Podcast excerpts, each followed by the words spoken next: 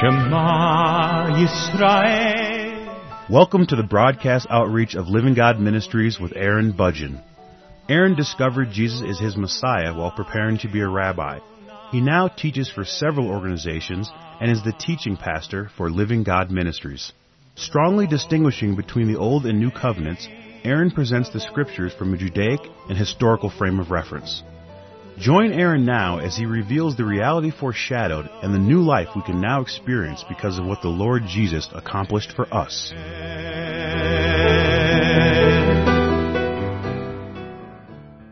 Sometimes when I'm engaged in a conversation with someone, I'll ask them a question. And I don't mean a loaded question, the kind of question where you're expecting some specific kind of answer of some kind, but a real legitimate question. Because it's how people answer questions, it's the answers that they give and how they give them that will often tell you a lot about who they are as a person, what they value. It's an opportunity to really get to know an individual. One of the questions that I will ask people is, what does it mean to be a Christian? How would you define the Christian life? What would be an objective or a goal of the Christian life? That would tell me what you think about what it means to be a Christian.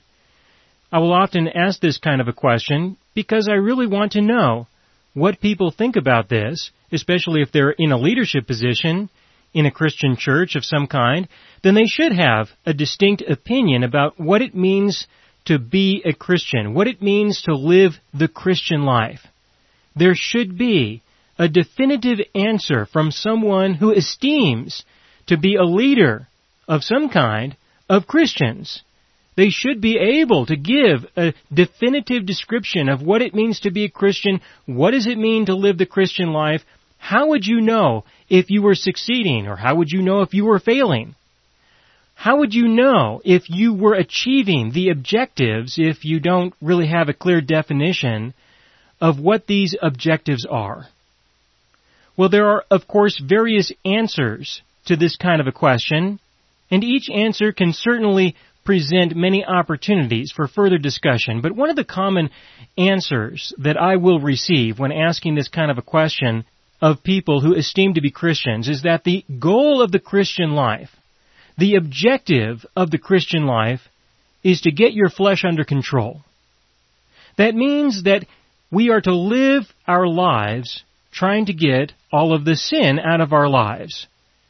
That this is the goal of the Christian life. This is what it means to be a Christian for many people. Now, you certainly may not share in that belief or in that opinion, but you probably are surrounded by many others who do take that position. Or at least they believe that there are other people, there, there are Christians who do take that kind of a position. And so this is a very important question. And the answer that I just gave is of course very significant because of its popularity. For this reason and many others, I believe that we should take some time to address this issue. We should really ask about this question, this answer, and the legitimacy of the answer that is given. Is the objective of the Christian life truly to stop sinning? Now, if we assume that this is the objective, I'll take a moment and assume that this is the answer to the Christian life of what it means and how we would be able to measure the success or failure of an individual in pursuing their Christian life. If this is the case, then how are we doing with that? I mean, seriously, should we not evaluate ourselves and others who are around us and come to a conclusion as to whether or not this objective is being met, if we are truly fulfilling the objective, if we are meeting this goal, are we achieving success? And if we are not achieving success, well then we should consider why. We should be making some changes. We should be making some modifications of some kind. We should be finding some way of pursuing a solution to this because if we fail, if we fail to achieve the goal of the Christian life, or a very important goal of the Christian life, then I think we should be concerned. And we should take action of some kind in order to make corrections. Now, of course, there are only two possibilities when it comes to making corrections. Either we make a correction to our approach to the methodologies that we employ in order to try to achieve success, or we change our goal and say that that no longer is going to be one of our objectives or one of our goals. Now, in saying that, I want you to know that I personally believe that if a person is a Christian, if they are a born again believer, if they are a child of God, I would expect to see a reduction of sin in their lives. And if there is no reduction of sin in their lives after a reasonable period of time of them being in the faith, I would be concerned to a certain extent. I would wonder if this person really is pursuing a relationship with the Lord or not. Now, what I mean by that is that I would expect to see a reduction of sin. But this doesn't mean that I personally would conclude that this is one of the objectives of the Christian life. And I want to make that distinction right away. There are many people who will say that this is an objective of the Christian life. I personally do not share in that position. However, I also do believe that we should expect to see a reduction of sin in a person's life. The difference that I personally express whenever I have conversations about this subject, my difference when it comes to these things is to say that I believe it is a side effect of the Christian life. It is a side effect of other goals, of other objectives, but it in and of itself, to me, is not an objective. So before I continue to talk about this subject, I wanted to tell you up front that this is my position concerning this subject, that I do believe that we should expect to see a reduction of sin, however it is not the primary goal. But for those who do believe that it is a primary goal, I would like to take a moment to talk about that with a little bit more detail. If it is an objective, then how are we doing? How are we really doing? Are we really achieving this objective? And I would have to say, by just simply looking around, by having conversations with people, by engaging with different people who esteem to be Christians, who hold to this belief, I think that the evidence shows that people are not doing very well when it comes to this goal, when it comes to this objective, that there is a significant amount of failure that is taking place. And so if there is going to be some success of some kind, then what people are doing or what they are believing is going to have to be different. There will have to be a difference of some kind somewhere.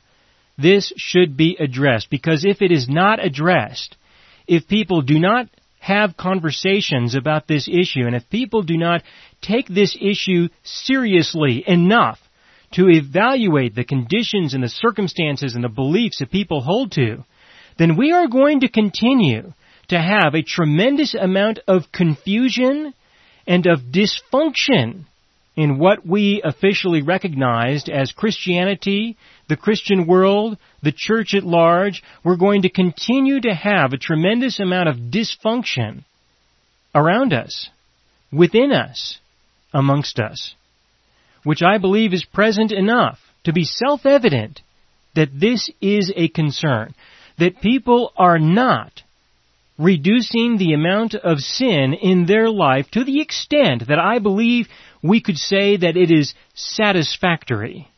That there has been an achievement concerning this with those who esteem to be people of faith.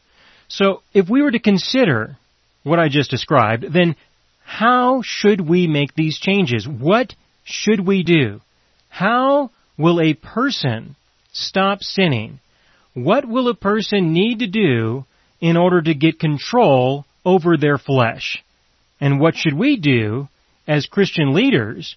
What should we do in order to assist or to be a part of the freedom that people are expected to experience when they manage to overcome the sin in their lives?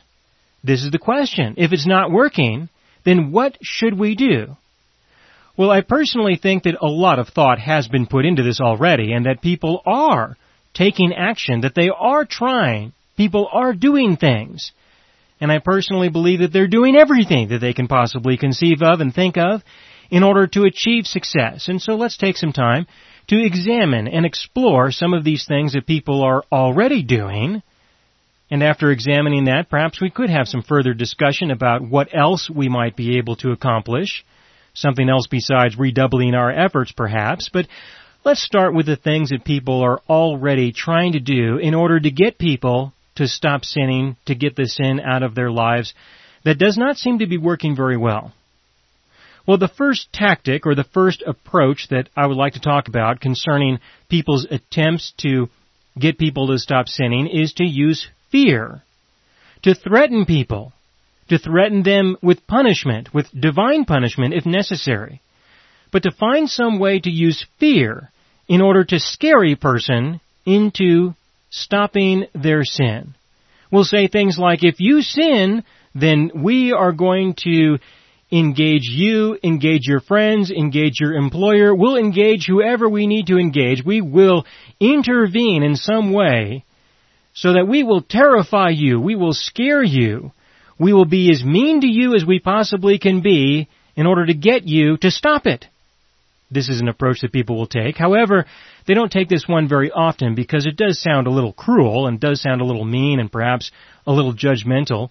And so not very many people will go that far. They normally will say things like, we will be concerned about you because there could be some divine judgment. God will follow you around and He will find some way to intervene in your life to cause great destruction, great calamity, some serious pain, some serious suffering, and so you had better be terrified of God's divine intervention in your life because if you're not, you're going to probably experience it because of this sin. So stop the sin because God will probably cause this terrible destruction in your life. People will try this. They will try to use fear in some way. But how does this work out? I mean, does this really work? Is this really going to get someone to stop sinning? Well, you might. You might be able to get somebody's behavior to change a little bit just because they don't want to experience such great tribulation. They don't want to experience such significant punishment and so perhaps they might get their flesh under control to an extent. But what about their heart? What about their desires? Are you really making a change within them to the extent where they no longer want to sin or do they just simply want to avoid punishment? That doesn't sound like success to me. I mean, you can certainly threaten a person enough in order to get their flesh under control to a certain extent. You can threaten people, but is that really going to change someone's heart? In general, I don't believe that it will really change their heart to the extent where they would not commit that sin simply because they don't want to commit that sin. Instead, what you're dealing with is someone who really wants to commit that sin, but the only reason why they're not doing it is because they're terrified, because they're afraid. Now, there is a lot in the scriptures that suggests that this could very well be the way that we should live. There's a lot in the scriptures that could suggest that. Look into the law. If you go into the Old Testament and look at the law, look at the writings and the prophets and see the history that's there, the Lord has promoted this on many occasions where He has said, stop the sin or I am going to beat you. I'm going to enslave you. I'm going to evict you from the land. I'm going to cause all of this terrible destruction in your life. And so we could look at that and we could say that this must be the way that He relates to us. But if that's the case, if that's the approach that you would like to take, I would like you to consider the fact that it didn't work. It simply did not work. Generation after generation, we have numerous examples that are recorded in the scriptures that show that certainly there are some occasions when this does have a positive effect, but for the most part, this does not change people's lives. People's hearts are not changed by this threat of punishment, the invocation of fear. People's lives are not changed by this. We have hundreds of years of history that are described in the scriptures that show that this is the case. And so why would you be so surprised if this approach does not work today? People still utilize it today. There are many people who take this approach and it's not really working. And I know that people will come up with all kinds of explanations besides the fact that this approach does not work people come up with all kinds of explanations to try to keep this approach alive, to try to keep this methodology alive. part of their doctrine, part of their faith, part of the way that they live their Christian lives, not realizing that there might be something wrong with what they believe, not necessarily something wrong with the individual who they tried to get under control. When it comes to fear, the usage of fear, the new covenant does have something to say about the usage of fear. Consider 1 John. 1 John chapter 4, beginning in verse 18. This is 1 John chapter 4. In verse 18 it says, There is no fear in love, but perfect love casts out fear, because fear involves torment. But he who fears has not been made perfect in love. And then he goes on from there. But at this moment I would just like to focus on the beginning of verse 18 where it says that there is no fear in love and that love casts out fear. If we have a God who loves us and we have a relationship with Him that's based on the love that He has for us, then what are we doing with fear? How can you have both? Do you need some fear and so that His love will cast it out? Or, in this case, I would suggest that what you see happening when people are trying to use fear in order to get others to stop sinning, to get somebody's flesh under control, what they are really doing is they are pushing out the love of God. They are taking away the love of God from this individual by using fear as a doctrine, by using fear as an approach in order to try and achieve this goal, not understanding that it really is the love of God that will achieve this objective. Now I do not believe that this is the primary objective. I believe that it is a side effect of the love that a person rests in, of the grace that a person receives and trusts in, that the reduction of sin in their life will be a result of that, a result of the love of God in their life that will fulfill their heart and meet the deepest needs that they truly have, that are being used against them with these temptations to engage in sin. But instead of that, people are pounding this subject of fear. They are beating people with fear, trying to get people to get their flesh under control by using fear. But the end result of that is that they have to believe that God does not love them. They have to push that love out of people's lives. And I believe that this leads to a tremendous amount of confusion. A tremendous amount of confusion. How can you hear a sermon from someone who you obviously pay to tell you these things, how can you hear a sermon from someone who tells you in the first, if it's a 30 minute sermon, in the first 15 minutes how much God loves you, and then in the other 15 minutes how much you should be afraid of God? How are you going to hybridize the two, especially when you consider a verse like 1 John chapter 4 verse 18? How can you, rec- you cannot reconcile the two, and that's the point, is that there is a tremendous amount of confusion just because of something as simple as this. Fear will not get a person to stop sinning. If you don't believe me, then perhaps you need to try it a little bit more often. And you need to evaluate the results that you think you're supposed to achieve or obtain. We were not made by our God to function in this way. As sincere as you might be about trying to get the sin out of your life or somebody else's, as devoted as you might be and as determined as you might be that you would use a tactic such as this, we simply were not made or created by our God to function in this way. We were not created by our God to engage in sin, that's true, but we also were not created by our God to stop sinning or feel motivated to cease the sin in our life because we're terrified of Him. He didn't make us for that either. And again, my point in saying this is that if you don't believe me, then you need to be a little bit more involved in people's lives in order to realize that this simply is not real. That this is not being achieved in this way. This is a failure. It is a failure. So what do people do instead? Well, they will often try different tactics. Things like, well, let's use shame and guilt. If we can't use fear, then let's try making someone feel extremely ashamed, will drive them into shame, will make them feel incredibly guilty. They don't have to be terrified, they just have to feel really bad. Well, there are many examples where people have tried to use this tactic, this approach, and it's failed, just as fear has failed. Shame and guilt are used quite often. People will try things like accountability groups, for example, where we're going to find a bunch of people who struggle with the same sin. We'll get you all together, and then you can all talk to each other and make each other feel terribly ashamed and guilty.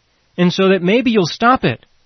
And you know, if it doesn't work out, then we're going to bring you in front of the entire congregation because that certainly doesn't seem to be working out very well. And so we're going to bring you before the entire church and we'll expose your sin there and we'll show everybody that this is who you are, that this is what you're about. And so maybe, maybe that will inspire you to stop it. Well, you try it, alright? You try it or you do an investigation and find out what happens to people when that is done to them? What happens to those people? How do they view what has occurred? Even though they might be a willing participant in it, how does it end? Where does it go? It doesn't work, folks. It just doesn't happen that way. People will eventually just simply leave. They will leave the church and they will leave it with bad feelings. They will. Because that does not change a person's heart.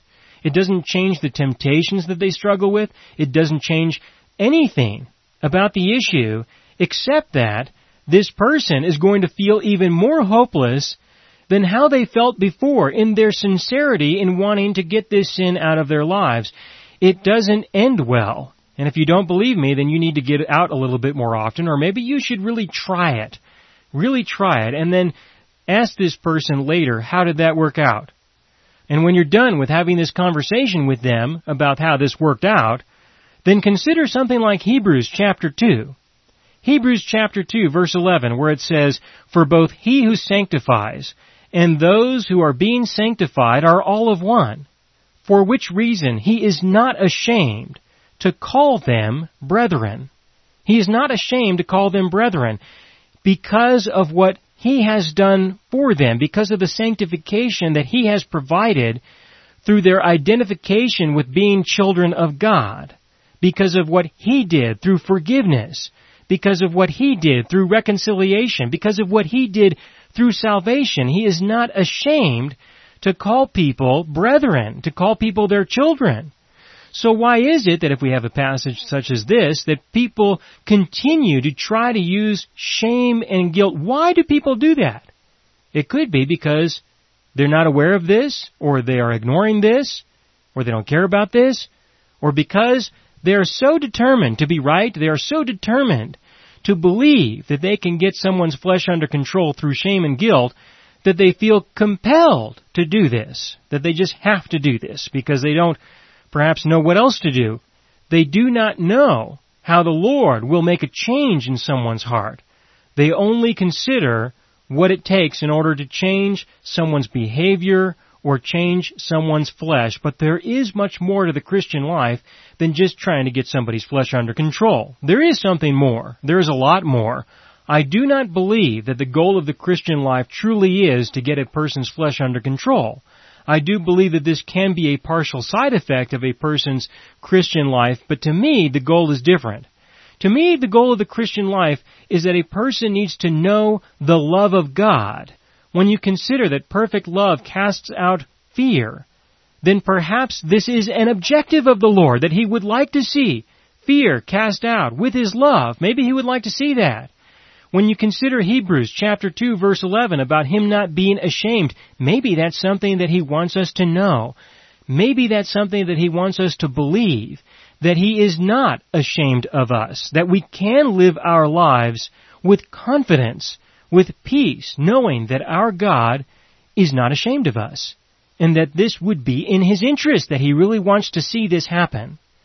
If this is the case, then if He does have an interest in seeing sin reduced in our lives, it's going to have to be accomplished in a different way. In a way that is different from using what I refer to as the stick. To use this stick in order to beat people with fear and shame and guilt these ways that people are using are simply ineffective. What else can a person do? What would be an alternative? Well, what people will do as an alternative is to use what I could describe as the carrot. If you're not going to use the stick, try the carrot. You know, the carrot or the stick, the stick or the carrot. The beatings or the blessings. maybe we can use blessings. If a person is not very responsive to pain, punishment, the fear of God, guilt, shame, if they're not very responsive to these things, then maybe they'll be responsive to the offer of blessings, the offer of rewards. If we can offer them some positive things, maybe they'll react to that. If we can just offer them enough good, wonderful things, then maybe, maybe they'll stop the sin. Maybe they'll quit sinning if we can just offer them enough positive incentive. If the negative incentive is not working, maybe we should try some positive incentives. In the next program, I'm going to talk about these positive incentives. The carrot. The sincere attempt by many people to either get others to stop sinning or they will apply this to themselves to try to encourage themselves to stop sinning. But where is this really going to go? Is this really going to work? Let me ask you this question. Please consider this question. Is this really how God wants us to relate to Him? Is this really what He wants to hear from us? He wants to hear that we will stop sinning. We will go to God and we will speak to Him as our friend and we will say, Lord, I am so thankful that you offer to beat me enough that I felt so terrified that I decided to stop sin. Or are we going to say to Him, I'm so thankful that you offered me enough wonderful blessings, enough good things, enough positive incentives that that would be the reason why I would say no to sin. I really don't think that that is what he has in mind, and I will explain this in the program after the next one. The next one I will speak about the carrot.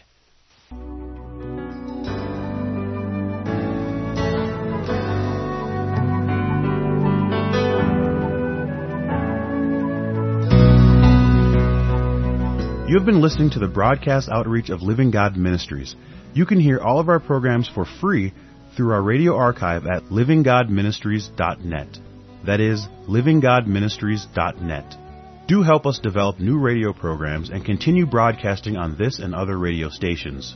Send your contributions to Living God Ministries, P.O. Box 38353, Colorado Springs, Colorado 80937, or use the donation link on our website livinggodministries.net. That is livinggodministries.net.